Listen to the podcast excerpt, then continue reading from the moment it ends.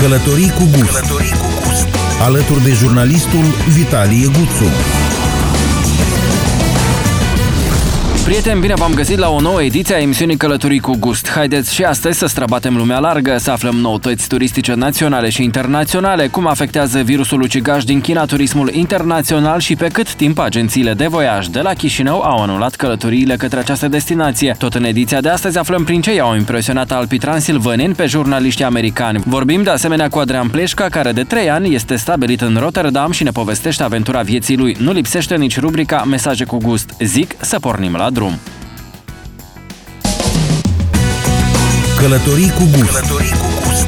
Alături de jurnalistul Vitalie Guțu.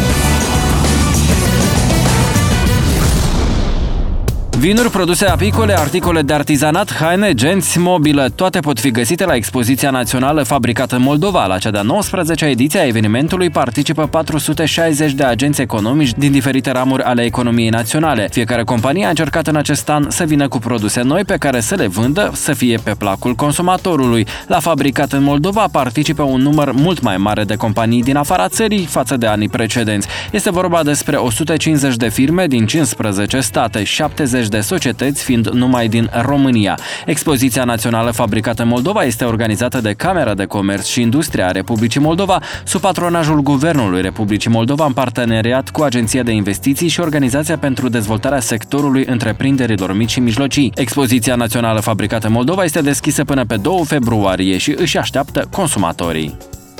Sectorul turistic din China începe să resimtă impactul extinderii epidemiei cu coronavirus, în condițiile în care peste 400 de milioane de chinezi urmau să călătorească pentru anul nou lunar, relatează BBC. De obicei, perioada este cea mai aglomerată pentru companii aeriene, hoteluri și atracții turistice. În schimb, zborurile și hotelurile sunt anulate deoarece oamenii se confruntă cu restricții de călătorie sau aleg să rămână acasă. Multe companii aeriene au anunțat că vor să restituie tarifele sau vor permite pasagerilor să-și reprogrameze gratuit gratuit călătoriile dacă sunt afectate, pentru că sunt anunțate mai multe restricții de călătorie. Cea mai mare agenție de turism online din China, Trip.com, renunță la taxele de anulare la toate hotelurile, închirieri de mașini și bilete pentru atracții turistice către Wuhan și monitorizează activ situația pentru a asigura siguranța tuturor călătorilor. Deși China nu este o destinație foarte populară pentru moldoveni, agențiile de voiaj din Chișinău au decis să nu mai pună la dispoziția clienților niciun pachet turistic spre țara grav afectată de noul coronavirus coronavirus, mai ales că acum 5 zile Ministerul Afacerilor Externe și Integrării Europene de la noi a emis o avertizare de călătorie în China. Precizăm că turismul a devenit o parte din ce în ce mai importantă a economiei chineze și contribuie cu aproximativ 11%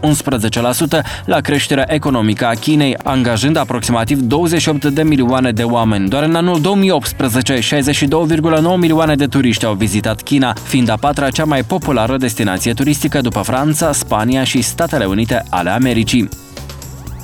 The New York Times a publicat o listă cu 52 de locuri care trebuie vizitate în anul 2020, iar Carpații meridionali, cunoscuți și drept Alpii Transilvaneni din România, sunt printre acestea. Jurnaliștii americani scriu că turiștii care doresc să experimenteze o bucată de sălbăticie reală, fără a fi nevoie să meargă până la capătul pământului, nu trebuie decât să viziteze Transilvania.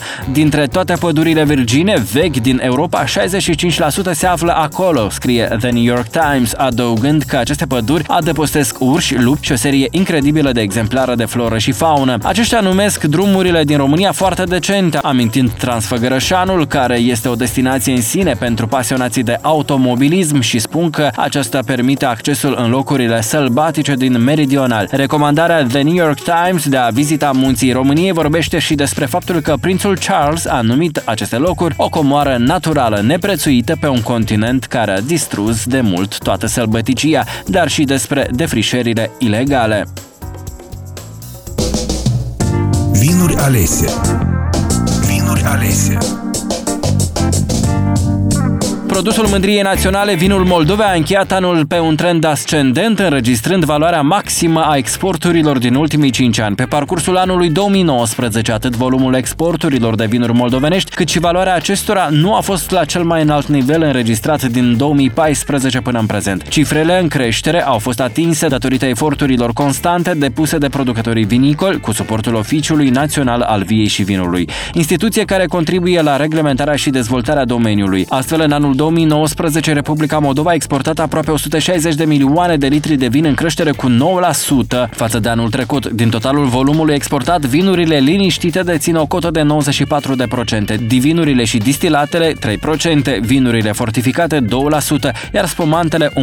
Țara noastră a exportat vin în sumă de 3 milioane de lei cu 9,2% mai mult decât în anul 2018. Vinurile liniștite au generat 74% din totalul veniturilor, divinurile 20%, iar spumantele și vinurile fortificate câte 3%. În anul 2019, vinurile moldovenești au ajuns în 67 de țări ale lumii, unele dintre ele fiind cucerite în premieră, cum ar fi Afganistan, Siria, Togo sau Guam. Totodată, după o pauză de câțiva ani, vinul Moldovei a ajuns din nou pe masa consumatorilor din Australia, Norvegia și Libia.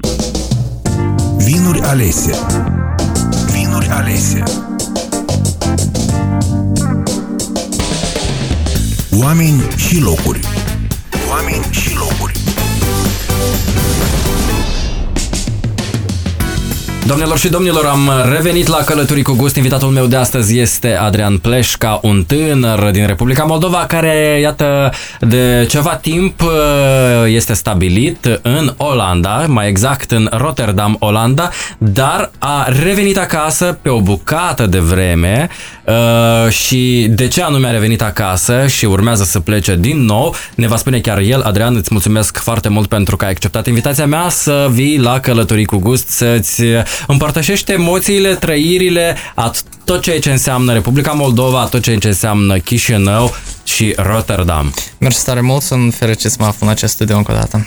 Cu mare drag. Deci, haideți împreună cu radioascultătorii noștri să o luăm de la capăt. Deci tu uh, ai absolvit aici, în Chișinău, da. nu? După absolvire, ce a urmat? După absolvirea a urmat uh, plecarea mea peste hotare să fac studiile de licență în orașul Rotterdam la Universitatea Erasmus. Uh, ultimii trei ani am completat studiile mele, acum sunt în anul final de studii în care uh, trebuia să-mi aleg să fac sau o stagiere sau să mai iau niște studii adiționale, adică trebuia să, să-mi aleg o cale. Eu am ales să fac stagiere, am început să fac stagiere la una dintre instituțiile Uniunii Europene, și după care am, am înțeles că aș avea un rol mai important și aș putea să, să mă dedic mai efectiv în Chișinău decât aș face în Bruxelles, pentru care am revenit pe o stagiere de 8 luni în Chișinău. Mhm. Deci, bun. Tu la ce facultate acolo în Rotterdam ai aplicat? Deci, facultatea se numește Management Provocărilor Sociale Internaționale. Ah, sună fain. Da. Ok, cu ce se ocupă în principiu da. această facultate? Deci, facultatea așteaptă de la absolvenții săi, în primul rând este o facultate nouă, anul trecut abia au fost prima promoție de absolvenți, este o facultate ce provine din noile necesități a noi lumii noastre de a administra și de a lupta împotriva provocărilor care vin. Facultatea așteaptă ca noi absolvenții să fim acei oameni care peste ani vor putea să administreze, să contracareze și chiar să, să lupte cu toate fenomenele globale care ne pun în pericol și care la fel vin ca oportunități, precum ar fi globalizarea, schimbările climatice, terorismul, sănătatea, corupția și tot așa mai departe.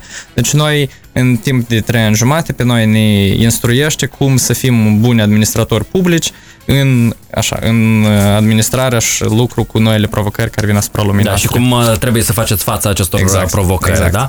Da, e foarte bine pentru că bănuiesc eu și uh, sunt sigur așa, o parte, că ar trebui și universitățile din Republica Moldova cumva să uh, reformeze Sigur. programul de studii și să aplice, uh, eu știu, materii care dictează realitatea, pentru Sigur. ca să faci față acestor provocări. Da, într-adevăr, lumea se schimbă cu 10 ani în urmă, nimeni, aproape că nimeni nu vorbea despre schimbările climatice, când astăzi asta a devenit punctul numărul 1 în, în discuțiile globale și în discuțiile internaționale.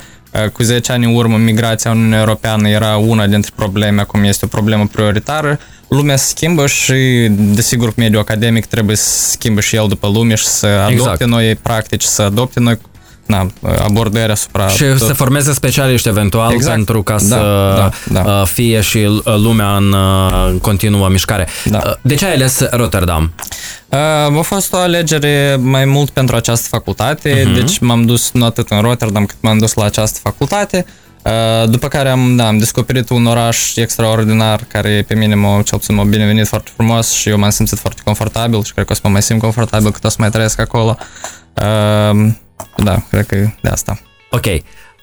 Prin ce te-a cucerit Rotterdamul atunci când ai uh, călcat uh, pentru prima oară acolo? Uh, eu bănuiesc că înainte de a depune dosarul la studii te-ai informat, da? Ce... E, să știi că eu, eu călătorind foarte mult, așa, adică știam despre Rotterdam, acel al doilea oraș din Olanda, prim cel mai mare port european, adică și aveam Deci așteptat. lucruri generale da, care... Da, adică dar nu am intrat în esența lucrurilor, da. chiar, chiar am, mi-am, mi-am lăsat spațiu să fiu surprins de oraș, așa și s-a întâmplat.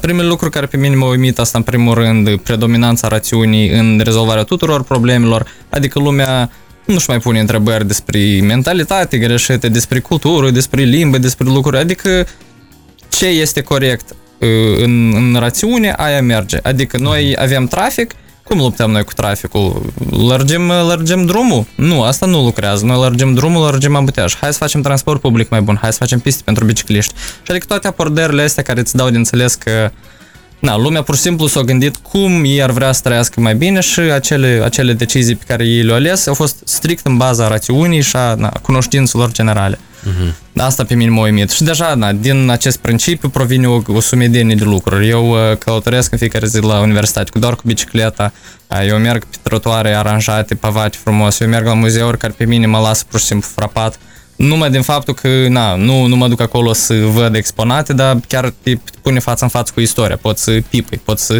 poți să atingi, știi, poți să te simți chiar în acea atmosferă istorică sau modernă sau oricare ar fi muzeul. Uh, da, și toate lucrurile astea așa într-o, într-un ansamblu general pe mine m-au, m-au uimit și m-au frapat în oraș. Uh, cum a fost adaptarea? Adaptarea destul de ușoară, adică, na, pentru că eu, eu iarăși, eu înainte de a trăi în Rotterdam am uh, trăit în mai multe orașe europene, adică mai multe perioade, am fost în cercuri internaționale, chiar la acel moment conduceam o organizație internațională și eram, adică, mereu în cercul internațional, de asta adaptarea a fost pentru mine ușoară. Nu este același caz pentru mulți moldoveni care sunt acolo, dar ce păi asta, da. pentru că foarte mulți tineri care chiar au fost și eroi da. emisiunii mele, uh, deci spuneau că adaptarea, deci le-a luat ceva timp da. pentru a se adapta uh, contextului și conjuncturii uh, exact. uh, culturale, sociale din țara în care da, își făceau studiile sau chiar s-au stabilit da, acolo. Da, pentru mine așa, au fost mai mult uh, că eu m-am dus acolo cu așteptările, da, mereu trăiam cu gândul cu studenție, o să fie așa cum din poveștile tati, vineri seara să adun toți studenți, și povestesc una alta, știi? Da, da, da. E un colectiv și am ajuns acolo Probabil asta a fost cea mai mare așa dezamăgirea mea în toată această studenție, că fiecare este pe contul propriu, dacă știvezi cu multă lume, asta nu este că na, noi ne vedem la ora 8 seara și hai să vedem ce facem în asta țara, noi ne vedem la ora 8 până la ora 9.30 și la 9.30 o seară bună în continuare, mă duc acasă, știi? Am înțeles, da. adică, da, da sunt detalii de astea care pur și simplu nu, nu m-am așteptat. Și cred că din punctul ăsta de vedere, familiarizarea și adaptarea mea a fost mai, mai dificilă o Ok, este adevărat, Adrian, că în străinătate și dacă vorbim în speță de Rotterdam, uh, este adevărat că studenții, tinerii care își fac studiile acolo la universități, deci pentru ei biblioteca este ceva normal? Da, da, da, desigur. Adică nu doar că normal, biblioteca este un centru atractiv, uh-huh. este un centru care într-adevăr te invită să fii acolo, tu nu nu te duci la bibliotecă forțat, dar te duci la bibliotecă pentru că îți place să te, să te afli acolo. În universitatea mea, bibliotecile sunt de o calitate pur și simplu uh, uh, uimitoare. Noi acolo, adică simți că biblioteca nu este doar un centru unde înveți, dar este și un spațiu de networking între diferiți studenți, între diferite sectoare care uh, le prestează universitatea. Uh, adică simți că acea bibliotecă este acolo pentru a te face mai bun. Acolo sunt calculatoare, acolo dacă te-ai obosit este un divan unde poți să te duci să dormi. Dacă, dacă vrei, nu știu, să-ți iei o pauză, duci joci la un PlayStation, la parter. Exact. De ce te întrebam? Pentru că am fost în mai multe țări europene și chiar uh, am mers în bibliotecile uh, orașelor pe care mm-hmm. le-am vizitat. Dacă vorbesc despre Geneva, că mai des uh, circul acolo, am fost în, uh, la, univers- la Biblioteca Universității de Stat mm-hmm. din Geneva și uh, deci am rămas uh, surprins de uh, cât de friendly uh, sunt instituțiile anume uh, bibliotecare uh, pentru studenți și studenții și tinerii mm-hmm. uh, merg acolo cu așa cu o deschidere da. enormă. Da, da, da. Și vin aici și te întreb de ce crezi tu că tinerii din Republica Moldova Uh, nu merg în bibliotecile din Republica Eu Moldova. Eu cred că tinerii din Moldova ar merge la bibliotece, dacă bibliotecile cel puțin i-ar invita pe și acolo. În momentul în care noi aveam câteva biblioteci care sunt de uz general, dacă să vorbim despre Chișinău, noi avem Biblioteca Națională Vasile Alexandrie, Biblioteca, Bibliotece Municipale Bogdan Petrucei Hașdeu, ele sunt biblioteci în care tu te poți duce și citi, nimic mai mult. Te afli în spații robuste, în care tu nu te simți inspirat, în care tu nu simți că dorești să devii mai bun, respectiv un, bibliotecile de Moldova pur și simplu trebuie să asume un rol mai larg decât prestarea spațiului de educație. Mm-hmm. Adică trebuie să asume rolul de a distra, de a invita, de a reține tinerii acolo. În momentul în care, da, noi avem tot cu știi, binevoiește biblioteca, este o bibliotecară cu nasul, cu nasul în jos, știi, adică niciodată nu o să vrei să înveți acolo și mai degrabă stai acasă înghesuit, dar știi, da, în loc, uh, poate tău. ai dreptate, pentru că bibliotecile, dacă vorbim de Biblioteca Națională și de Biblioteca Municipală BPHD, uh-huh. uh, cel puțin de, uh, când văd eu pe rețele de socializare și am un contact mai direct cu Biblioteca Națională, uh, deci aceste biblioteci fac invitații pentru tineri, dar cum spuneai tu, sunt niște niște spații doar pentru citit da, uh, da. sau răsfoite anumite cărți, dar uh, nu mm, eu știu, nu oferă paleta largă pe care o oferă exact. bibliotecile din uh, străinătate. Și asta nu este uh, vina bibliotecarilor, sau, dar este vina mai sus, exact. bănuiesc eu. Da, da. Ok, uh, dacă vorbim despre mâncare, ce te-a lăsat uh, acolo Oi, uh, nu știu, adică eu, eu nu pot acum, nu, nu pot să mă gândesc la ce este mâncarea națională olandezilor, pentru că per se așa ceva nu cred că există. Um, mâncarea în Olanda, în predominantă parte, este foarte prăjită. Aha. Uh, da, adică ai o bucată, mare parte pește, peștele prăjit uh, sau zalmfle, cum, cum se spune acolo.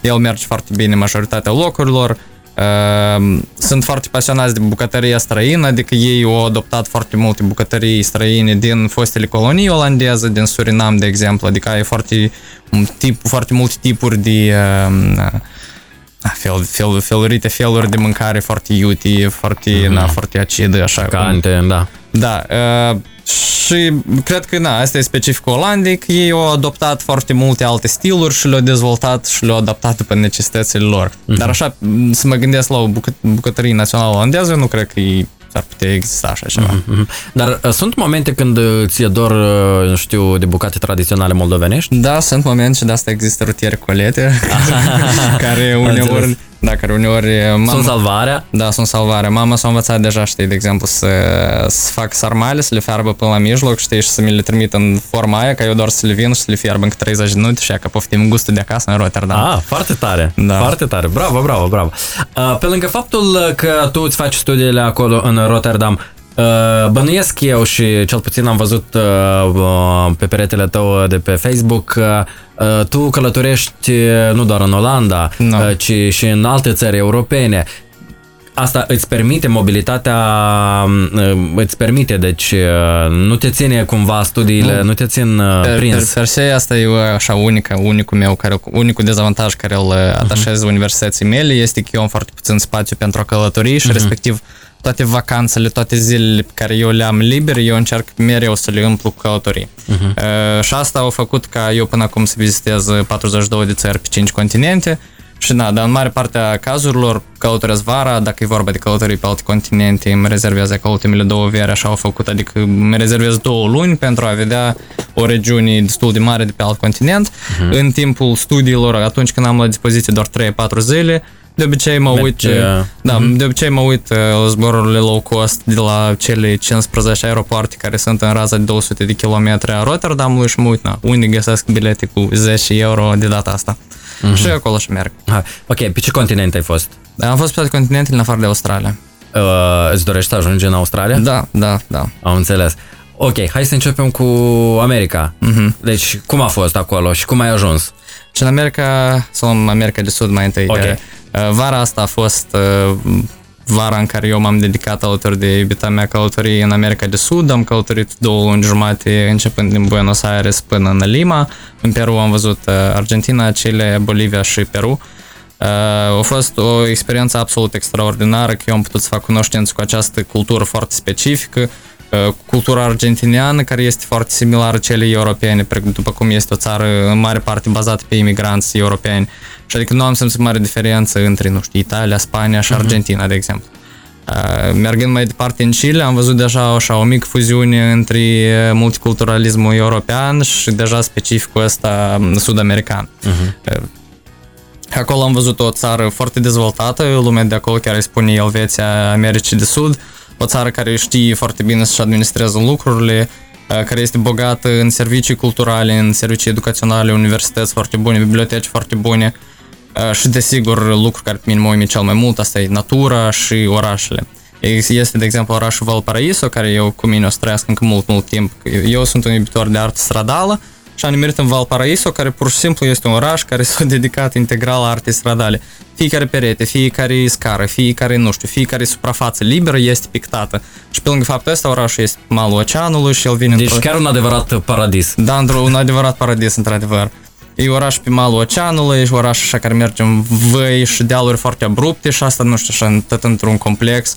Tot acest oraș pentru mine la s-a imprimat foarte, foarte adânc. Uh-huh. Santiago de Chile, capitala, capitala din Chile, e special, e, da, e specială, dar ca orice oraș mare a început să-și piardă identitatea proprie și așa să se mute spre viziunile și valorile orașelor mari dar apropierea de munți și faptul că din oraș poți să vezi o panoramă extraordinară a munților e specială.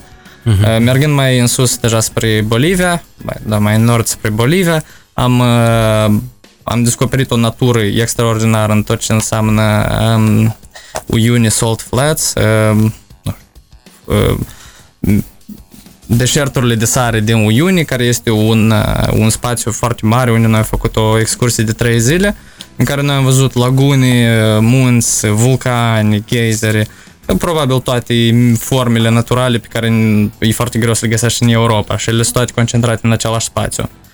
Uh, vorbind deja de Bolivia, uh-huh. acolo este probabil epicentrul culturii aborigene sud-americane. Adică acolo nu mai vezi atât de multă influență europeană, dar vezi anume lumea autenticul, autenticul sud-american, da. Uh-huh. Uh, chiar și asta se reflectă în cum arată oamenii. Femeile foarte joase, destul de, destul de largi, cu o talie foarte largă, de la natură toate, care pe lângă asta ele mai poartă uh, fuste pompate, uh-huh. care le fac talia încă și mai mare decât spară, știi? Da, da, și da. ele, na, noi ne râdeam că seamănă cu niște Pokémon, dar nu este cazul, știi? Și sunt da. reprezentative locului, nu? Da, da, da. Uh, deja de Peru asta a fost probabil uh, na, marea mea descoperire de țară unde mie mi-ar plăcea să trăiesc, unde eu mă simt foarte confortabil. Uh, în primul rând, trebuie de menționat Machu Picchu, care este un loc absolut spectaculos pe care îl găsești lângă Cusco. Noi în Cusco chiar am trăit trei săptămâni cu prietena mea și am, am ajutat o mică afacere de turism să se dezvolte. Uh-huh. Da, am uitat să spun că această călătorie în mare parte a fost organizată după principiul că noi ne ducem să ajutăm niște proiecte sunt niște afaceri din diferite orașe, în schimbul cărora aceste companii și ne ofereau nouă cazare, mâncare Asta respect... voiam să întreb, cine v-a achitat sau dacă voi v-ați achitat, cât de scump a fost această călătorie? Da, e așa, să luăm pe, pe, pe general, nu cred că este o, adică costul călătoriei noastre nu este un indicator pentru multă lume, pentru că noi am planificat-o foarte, uh, foarte minuțios. Noi am uh-huh. călătorit doar cu transport public, noi am dormit doar în Airbnb-uri închiriate, uh, noi nu am mâncat la restaurante, noi am mâncat la locurile unde de obicei îl mănâncă localnici, chiar și în piață. Uh-huh. Uh, și în mare parte a cazurilor, de exemplu în Cusco, noi am stat 3 săptămâni, n-am achitat deloc pentru mâncare, pentru cazare, chiar și pentru excursiile care le făceam, n-am achitat pentru că ajutam acea companie. Uh-huh. În La Paz, când am stat în Bolivia, a fost același lucru cu altă companie. Bun, da, cum găsești aceste companii sau ei te găsesc? Companiile respective te gă- nu, găsesc este, sau este ca... o rețea sau Da, e o rețea. În cazul nostru a fost vorba de o rețea care se numește World Packers, uh-huh. prin care fiecare om se poate înregistra și acolo businessurile și proiectele din toată lumea își pun ofertele. Okay. Noi avem nevoie de, în mare, să zicem, 70% de cazuri este vorba de hotele care au uh, le trebuie cineva să stai la recepție sau le trebuie cineva să facă curățenie prin camere. Uh-huh. Noi ne-am orientat pe celelalte 30% care erau uh, servicii de administrare, de web marketing și tot așa mai departe. Prietena mea făcea servicii de social media management uh-huh. la companie, adică se ducea și le făcea un program pe trei luni înainte de cum să-și promoveze Vezi compania. pe Da. social media. Eu eram responsabil de tot restul, adică puteam să mă ocup și de propuneri de dezvoltare organizațională și de na, stabilirea legăturilor cu unii Ok, și companii în schimbul europene. acestor servicii, da. deci voi călătoriți, voi, uh, deci cumva vă pătrundeți în uh, esența țării pe, uh, pe care, Da. în care sunteți, da? Da, da, da. Mm, Super tare. Bun uh, asta. Ok, da. și dacă mergem uh, în America de Nord? În America de Nord a fost, uh, din păcate eu aș vrea să văd mai mult America de Nord, dar am fost doar în Canada și doar uh-huh. câteva zile uh-huh. și asta a fost iarăși în această vară când a trebuit să zbor din America de Sud spre Europa Uh, și am avut o Ați avut con- uh, escală în da, am, Canada, am da? avut o escală pe care am extins-o pe câteva zile și am, Ok. am stat în orașul Toronto și am văzut. Adică nu, nu pot să spun că sunt un expert în America de Nord, am fost doar în Toronto, în Canada. Deci, dar urmează, nu? Urmează, desigur, da. Am înțeles, ok. Da. În uh, Asia, dacă, Așa, dacă să te mergem rog. mai departe, în Asia am fost cu, în subcontinentul indian, cum mi se mai zice, am văzut India uh, în, în marea sa parte Mhm. uh, și Nepal. Uh, Adică am stat, asta a fost deja vara trecută, când eu am fost pe alte două luni, mai întâi am zburat în Kathmandu uh, și după care din Kathmandu am ajuns până în jos, în jos la Mumbai, am traversat vreo 5-6 mii de kilometri doar cu transport public și vizitând oraș, oraș cu oraș, cu exact aceeași schemă care am făcut-o și în America de Sud, ajutând companii în, a fost o companie în Nepal, a fost un, uh, o- un homestay, adică niște bătrâni care aveau o casă, care o dădeau în chirie pe mai multe platforme. Eu m-am dus și le-am ajutat să, și am, ei trăiau adânc, adânc în munții Himalaya, unde trebuia să ajungi 3 ore cu autobuzul, după care 2 ore cu motocicleta și o oră încă pe jos. Aoleu. Adică eram în, uh, foarte departe de Ok. civilizație. Da. Uh, Acolo am stat două săptămâni și na, acolo a fost o perioadă absolut extraordinară pentru că am înțeles și am învățat ce înseamnă yoga, am învățat ce înseamnă meditație, am învățat ce înseamnă pur și simplu viața detașată de realitate. Uh, Așa, apropo, da. foarte scurt, cum este uh, să fii așa într-o depărtare enormă și să fii detașat de tot cotidianul ăsta și să faci atât meditație, yoga, Foarte- să fii uh, cumva m, conectat uh, cu natura, cu cosmosul. Dar eu atunci, atunci cred că nu, nu, nu realizam importanța acelui moment pentru viața mea, adică eu când eram acolo, știi, cumva era, eram în acel mindset în care, da, uh-huh. la ora 9 am yoga, știi, și, da, poate la, la început îți mai păreau alea extreme, dar deja spre ultimele zile. Adică în acel moment eu nu realizam atât de mult cât e de important acel moment pentru mine. Cu timpul deja am început să, să realizez, dar uh, țin minte starea mea de spirit care o caracterizat acele două săptămâni a fost pur și simplu de detașare, în care problemele, lu- lucrurile care pe mine, de exemplu, dacă erau în Chișinău, dacă eu citeam o știre, pe mine acel lucru avea pe mine foarte... afecteze? Să mă afecteze, să mă enerveze, să-mi provoace emoții care poate nu trebuiau să, să le am. Acolo astea erau așa, ok, s-a întâmplat și s-a întâmplat, știi, mâine, să, bine, mâine da. să mai întâmple ceva. Exact, exact. Și da, asta, Ok. asta a fost starea de spirit uh, a mea atunci. Ur- uh, următoarea destinație? Da, uh, atunci a fost India, Da. ca următoare destinație. Și în India tot a f- am făcut aceeași schemă, am ajutat uh, proiecte și business-uri și respectiv am stat uh, 3 săptămâni în Jaipur, 2 săptămâni în um, Goa. Uh, na, și între timp am mai vizitat orașele dintre. Am înțeles. Da, în Europa, o, eu așa, mi-am per- permis să încep a modera în locul tău, dar... Da, nicio problemă, nicio problemă. Da, Important traseul să-l uh, spui. Corect. Da, în Europa am fost uh, în toate țările, cu excepția 5 țări mici. Uh, Hai spune țările care nu ai fost și Da. da. deja Da, da, n-am- radioascultătorul o să știe în ce țări ai fost. Da, n-am fost în Monaco, n-am fost în Andorra, n-am fost în Islanda, n-am fost în Norvegia și în... Uh... și încă o țară. și încă o țară da. scapă, nu-i bai. Da, Deci urmează aceste cinci țări să le da, explorezi. urmează și pe ele, da. Ok.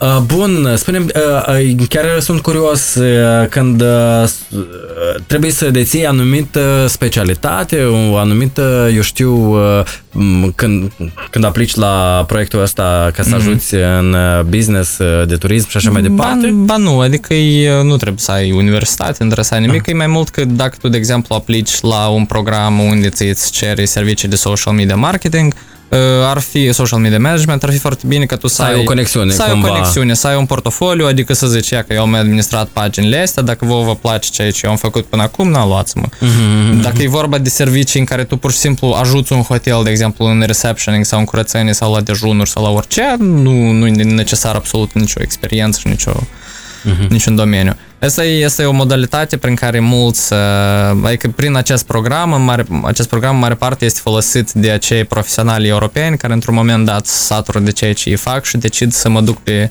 mult timp undeva necunoscut, știi? Și adică asta este o platformă de început pentru astfel de călătorii. Mm-hmm. Foarte tare, foarte tare. În Australia, când intenționezi să ajungi? Păi nu știu, nu știu. O să... Nu, știu, nu ți-ai propus încă, încă, încă viitorul apropiat?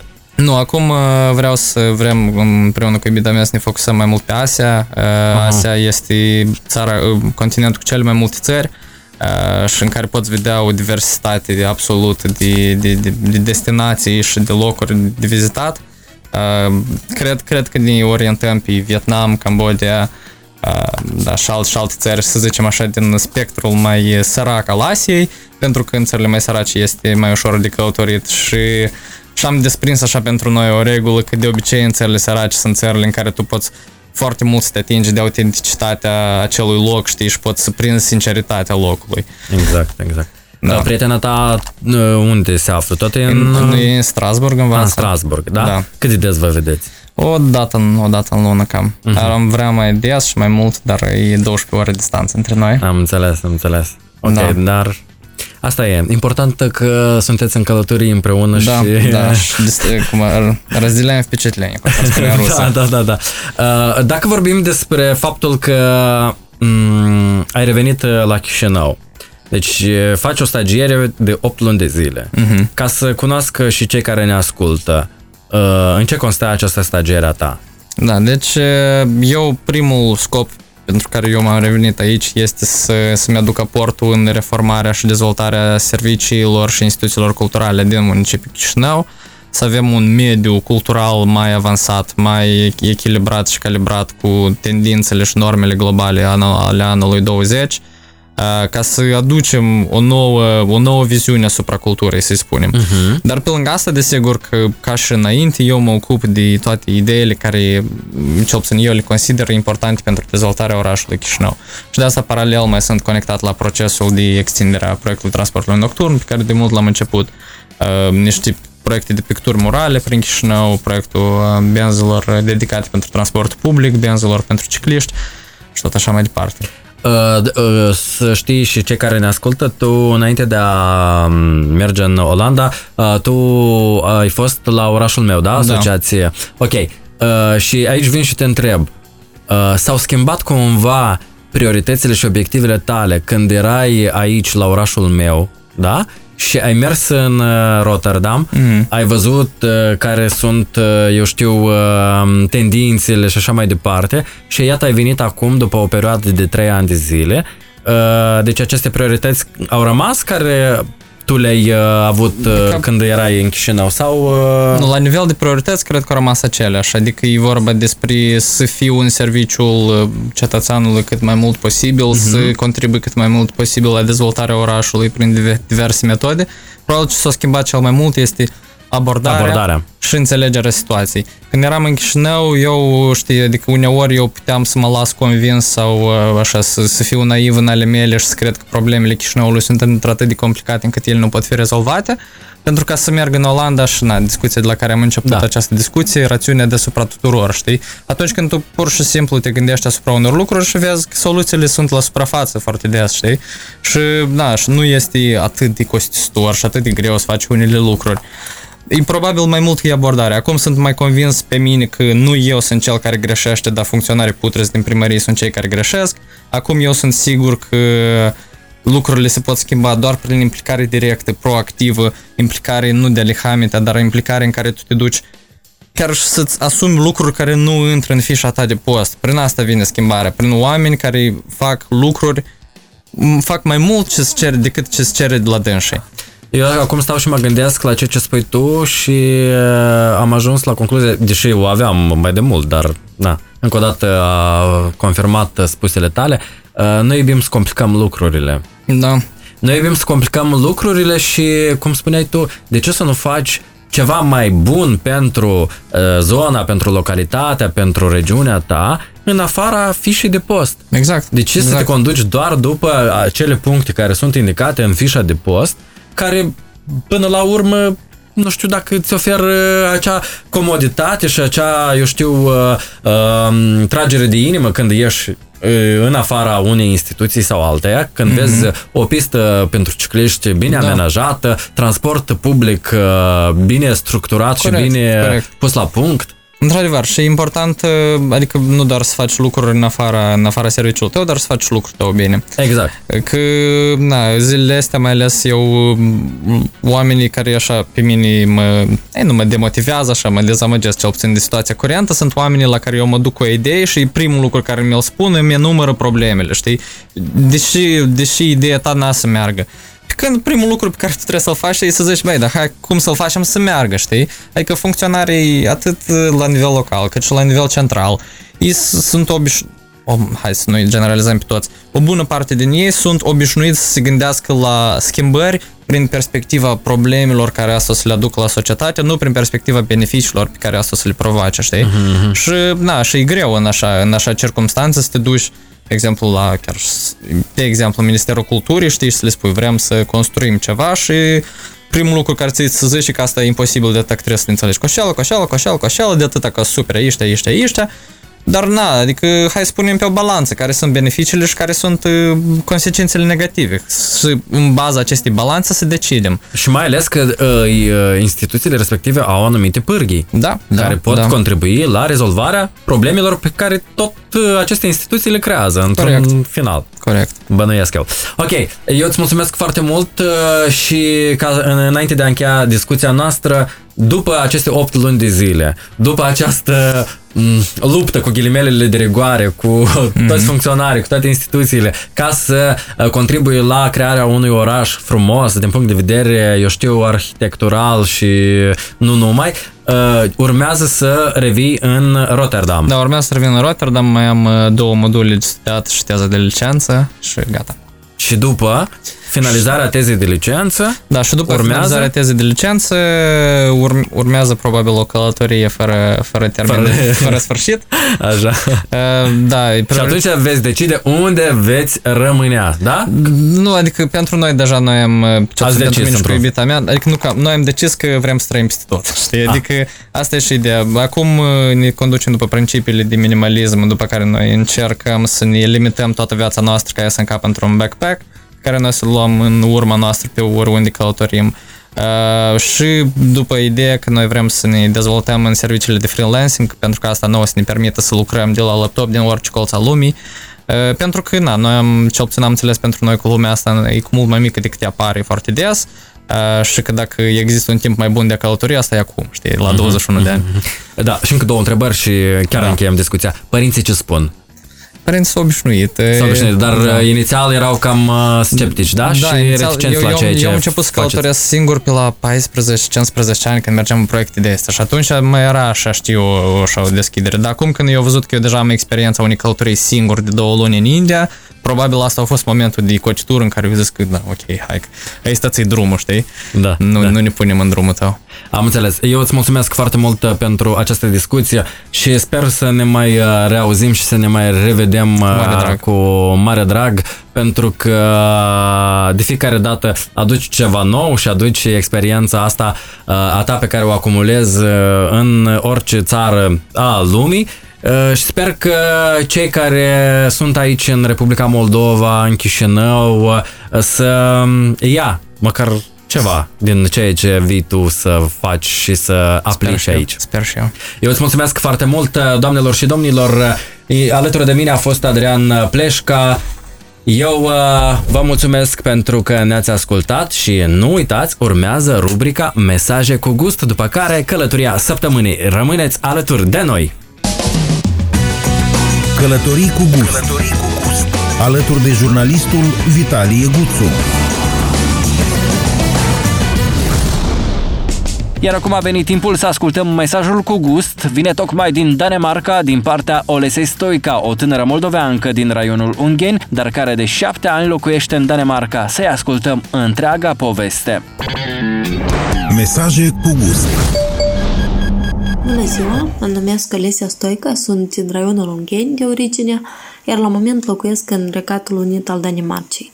Sunt stabilit aici de aproximativ șapte ani, locuiesc la o distanță de aproximativ 40 de minute de Copenhaga, capitala Danemarcei. Toți acești ani au fost mereu un drum lung spre cunoașterea unei noi culturi, cultura scandinavă, limba daneză și înțelegerea unui nou stil de viață mai relaxant, bazat pe mai multă încredere între oameni. Danezii sunt oameni, dacă aș caracteriza danezii într-un anumit mod, aș spune că aceștia sunt oameni care sar în ajutor atât de mult cât pot și le permite situația, chiar dacă ei sunt rezervați în modul lor de a fi.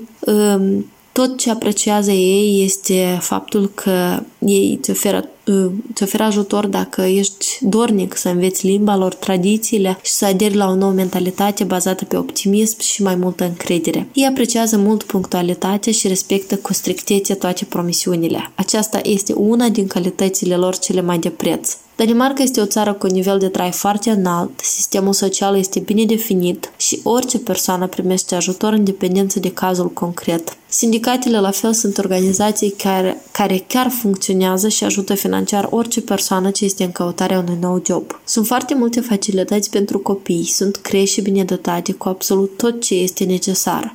Referitor la studii și medicină, sunt toate ușile deschise. Aceste servicii sunt gratuite, finanțate de stat, iar banii provin din colectarea impozitelor. Pe de altă parte, Danemarca este la fel o țară foarte scumpă, produsele și serviciile costă mult și impozitele sunt mari, în dependență de venitul persoanei, însă în medie impozitul pe venit este de aproximativ 38%. Corupția este la un nivel foarte mic, aproape nu există. Referitor la stilul de viață scandinav, danezii au dezvoltat un concept care se numește Hugo, ă, ceea ce înseamnă să te simți bine în anturajul în care ești, în compania familiei și persoanelor dragi. Este aproximativ ca și la noi moldovenii când ne adunăm la sărbători pentru a ne revedea cu cei apropiați.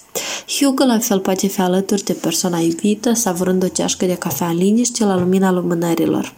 Acest concept este poate inexplicabil în alte culturi, fiindcă depinde foarte mult de stare de spirit a persoanelor pentru a fi hugilit, adică interesant. Pe baza acestei, acestui concept, la fel au fost scrise foarte multe cărți uh, și există chiar și un institut um, care, care măsoară acest nivel de hugă în societate. La fel, um, despre ce pot spune despre Copenhaga, capitala Danemarcei. Copenhaga este un uh, centru culinar de talie mondială și anume în Copenhaga sunt concentrate foarte multe restaurante de elită care au renume mondial și la activ câteva stele Michelin. Unul din uh, cele cu renume este Noma, la care rezervarea se face cu cel puțin jumătate de an înainte de a lua o cină la ei. Un, uh, un asemenea un asemenea serviciu sau deliciu, aș spune, ar costa cel puțin 1000 de euro Însă danezilor uh, nu le, nu le este frică de prețuri, danezilor le place foarte mult să experimenteze tot ce e legat de arta culinară și să guste tot ce e nou, rafinat și condimentat cu gust. Unul din uh, tradiționalele bucate ale danezilor este smørbrød. Ce este smørbrød? Acesta este o tartină alcătuită dintr-o felie de pâine neagră, care are deasupra pește roșu, frunze de salată, crevete de mare, paștet sau diferite feluri de felii de carne. Sunt compoziții extrem de diferite și extrem de interesante și sunt de o varietate enormă și se servesc proaspete atât la prânz cât și la zile de naștere diferite festivități. Practic, în domeniul culinar, Smiobrol este cartea de vizită a Danemarcei. Despre ce pot spune despre Copenhaga? Copenhaga este un oraș foarte frumos care are multe canale înconjurat de ape și multe construcții, atât clădiri atât istorice cât și din cele mai inovative. În Copenhaga turismul este dezvoltat, oamenii vin aici să vadă mica sirenă din povestea lui Hans Christian Andersen, Casa de Operă, Muzeul Național Național de Artă, Palatul Reginii Danimarcei și încă multe alte atracții turistice, mai mult de o mie la număr.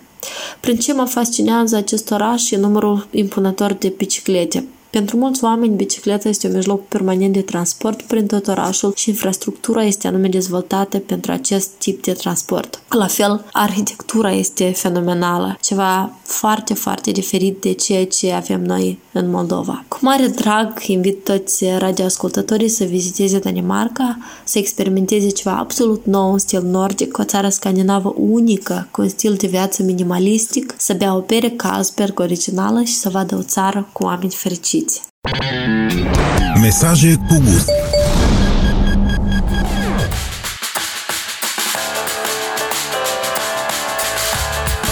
Călătoria săptămânii La călătoria săptămânii am decis să vorbim despre o destinație care se află la o distanță de doar 36 de kilometri de Chișinău. Acolo este amplasat conacul Manug Bay, o bijuterie arhitecturală de o valoare inestimabilă. Complexul include mai multe edificii, cum ar fi Palatul lui Manug, Casa Vechilului, Clădirea Contesei, Castelul de Vânătoare sau Turnul de Veghe, toate cu o istorie aparte și care trebuie citită doar dacă vii să vezi aceste minunății ale timpului. Cu toate că acest conac îi poartă numele, acesta însă nu a fost ridicat de către diplomatul și negustorul de origine armeană, Manuk Bey Mârzian, așa cum se vehiculează, ci de către urmașii săi, fiul Murat, care a pornit construcția Vilei Boierești și nepotul diplomatului Grigore, care a încheiat lucrările respective. Palatul este situat în partea de sud a orașului Hâncești, pe versantul nordic al dealului, la marginea parcului. Palatul este conceput în spiritul clasicismului francez, cu deschideri largi de ferestre și logii. Pe terasă, pereții interiori au fost decorați cu fresce deosebite și sunt prevăzute nișe în care fusese amplasate statuile. Gospodăria a fost înconjurată de ziduri demolate la sfârșitul anilor 50. Până la sfârșitul anilor 80, complexul arhitectural a fost menținut într-o stare satisfăcătoare, dar urmarea cutremului din 1986, bijuteria arhitecturală a fost distrusă. Autoritățile de atunci au declarat clădirile din moșia lui Manok Bey drept avariate. În anul 1993, Manok Bey primește statut de monument de arhitectură. Abia la începutul anilor 2000, conacul pornește în drumul său spre restaurare și schimbare la față. Asta și datorită Uniunii Europene. La acest proiect au fost implicați peste 60 de specialiști. Să vizitezi Manuk Bay înseamnă să dai mâna cu timpul, nimic mai mult decât să faci cunoștință cu ce ai fost și ce ai devenit și poate ce vei fi. Asta am descoperit și eu la conacul Manuk Bay. Pe lângă trăirile filosofice pe care le-am avut atunci când am ajuns pe această palmă princiară, m-am delectat și cu exponate de rară apariție și care spun povestea locului. De la Casa Mare până la urmele războaielor, de la tradiția organizării unei nunți în secolul al XIX până la opulența și regescul trai al oamenilor ținutului. Asta puteți descoperi și voi dacă mergeți la conacul Manug Bay, iar pasionații de vinuri alese pot face un popas în interiorul Palatului Princiar. Acolo este amenajată o cavă unde se vând vinuri de hâncești și este amenajată și o sală specială pentru degustări. Vizita va culmina cu un moment deosebit, călătoria prin tunelul subteran. Vei fi condus pe cărare pe care strămoșii tăi au fost nevoiți să se ascundă în vremuri vitregi. La conacul Manuk Bay este foarte ușor de ajuns. Dacă pornești din Chișinău, atunci în maximum 40 de minute cu mașina ești pe loc. Imediat ce ai ajuns în orașul Hâncești, vei fi ghidat de indicatoare speciale care te vor duce exact în fața porților conacului. Despre programul de lucru și cât costă un bilet de intrare în conac, accesează portalul călătoricugus.com și afli toate detaliile. Nu ezita!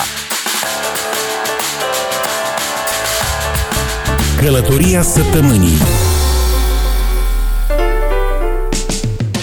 Doamnelor și domnilor, vă mulțumesc pentru atenție. Ne găsiți pe ecofm.md și pe călătoricugust.com. Ne reauzim și săptămâna viitoare cu noi invitați, destinații care merită văzute și mesaje cu gust din partea diasporei. Toate cele bune și nu uitați, călătoriți doar cu gust. Călătorii cu gust. Călătorii cu gust. Alături de jurnalistul Vitalie Guțu.